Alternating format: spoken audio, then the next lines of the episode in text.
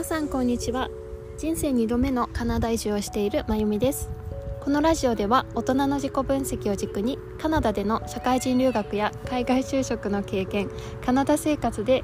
気づいたことについてお届けします。皆さんお元気でしょうか？えー、私はですね仕事が終わりまして今日はですねいつも通り恒例のお散歩タイムを公園でしております。で私の行く公園っていうのがですね野球のフィールドがあって今まさにあのちびっ子たちが野球の練習を頑張ってやってますね。少年野球のはい練習をしてます。もしかしたらちょっとね少年野球の彼らの声が入るかもしれないんですがあのいいですね、はい、まあ、ということで今日のトピックなんですけれども今日のトピックは変化に柔軟でありたいという内容でお話ししたいなと思います、まあ、このトピックを話そうと思ったきっかけが、まあ、まさに今日の上司との面談なんですけれども、ま、まず私はですね、えー、2ヶ月前に転職をしましてもともとは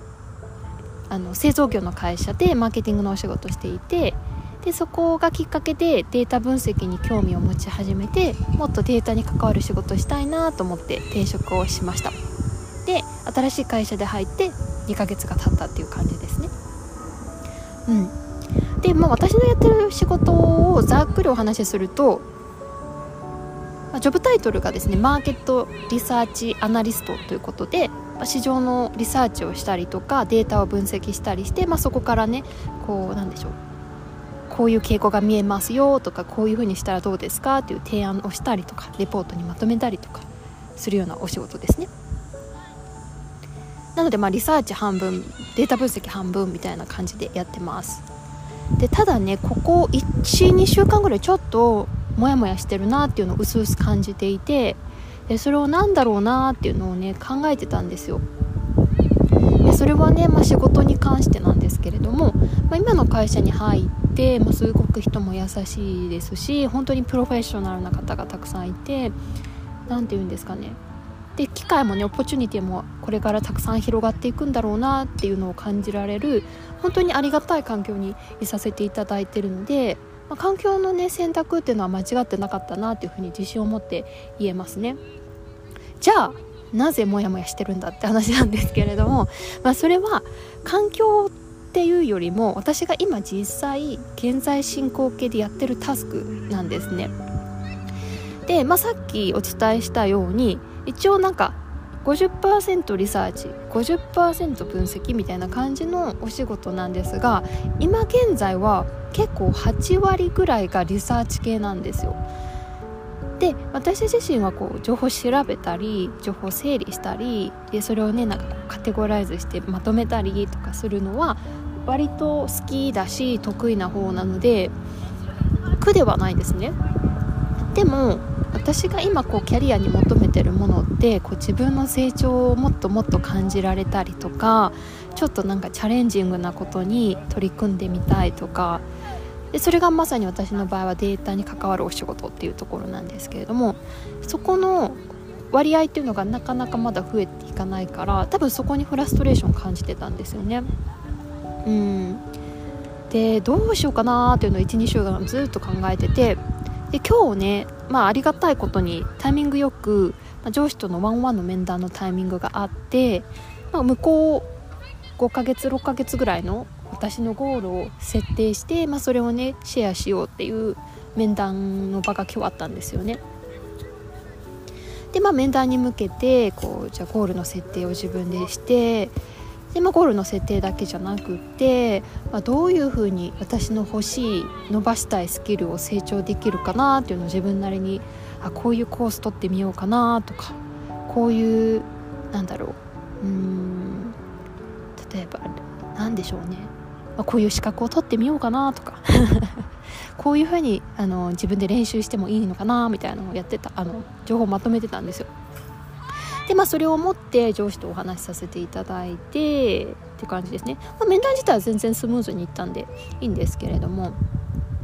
でまあなんか私の上司はめちゃめちゃ多分本読むのが好きな方ではい。であの多分ね硬い本読むのが多分好きな人だと思うんですよね。なんかおすすめされるウェブサイトとかを見ると大体硬い文章なので。まあでもやっぱりその領域での特に彼女の場合リサーチの領域でのプロフェッショナルな方なので、まあ、彼女のおすすめの本とかを教えてもらったりとかしたんですよね。うん。まあ、聞いた以上はちゃんと読まなきゃっていう風にプレッシャーをね自分にかけてるんですけれども、うん、でこのままねちょっとこの面談をこう当たり障りなく終わるの嫌だなってちょっと思ったんですね。ちょっとなんか仕掛けたいなと思っちゃったんですよ。で何を仕掛けた仕掛けたっていう言い方ちょっとおかしいかな。なんかちょっと爪痕残そうと思って。でじゃあ一通り面談終わりました。ゴールの設定もなんとなく方向性がシェアできました。で、えー、こういうふうにスキルを伸ばしていきますっていうのも彼女に宣言しました。でじゃあもうちょっと爪痕残そうと思って面談の最後に私が「えごめんちょっともう一個質問あります」と言ってあのあなたの目から見てなんか私がもっとこう伸ばせるところとかもっとこう仕事をよくできるようになんか伸ばせるところありますか？っていうのを聞いたんですよね。そう。でまあカナダ人なのであのまず最初は「Good question」って言われて。私はねあの当たり前当たり前というか、まあ、カナダではよくあることなんですけど。でその後に彼女が言ってくれたのが、まあ、まずはねあのカナダの方はいいところを先に言ってくださるのであの私の場合は本当に何て言うんですかねこう全体を俯瞰してみながら物も物事を進めていくのが本当に素晴らしいと思うしすごく何て言うんですかねリソースフォーっていう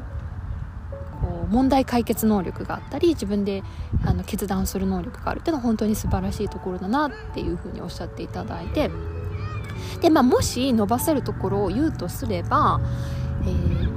まあ、その情報をまとめてレポートを作るとかする時のその見せ方ですよねストーリーテリングのところがもうちょっと伸ばせるかもねっていうふうにおっしゃってくださったんですよ。で実はね彼女にそれを言われた時に私もうすうすそこは多分私の伸ばすポイントだなって思ってたんですね。うん。でなんでそう思ったかっていうと私が一度ねすっごくあのまあま時間をかけてレポート作ったことがあって。でそのレポートを作って彼女が訂正して訂正というかねあのちょっと改善してくださったんですけど私が作ったレポートとそれをね元に彼女が改善してくれたレポートを見た時にあこういう見せ方かっていう風にももう興奮というかもうまだまだ私は頑張って勉強しなきゃなって思わせてくれたんですよ。まあ、彼女が改善してくれたことって全然本当にあの失礼な言い方なんですけど 全然大したことないんですよ。箇所とあの部分としては。なんだけどちょっと見せ方を変えるだけでこんなに違うんだと。こんなになんか情報の見せ方って大事なんだメッセージの伝え方って大事なんだっていうのを彼女と通してすごく感じてたんですよね。で私はなんかそこをうすうす気づいてたけど自分でなんかこ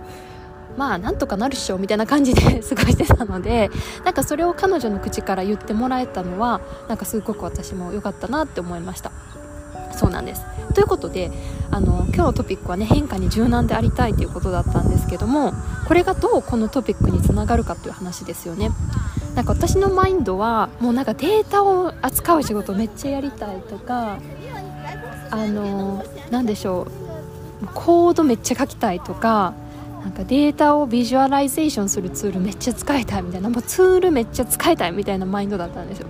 もうツール使えないしなんか使う時間もないからそれがフラストレーションって感じだったんですけど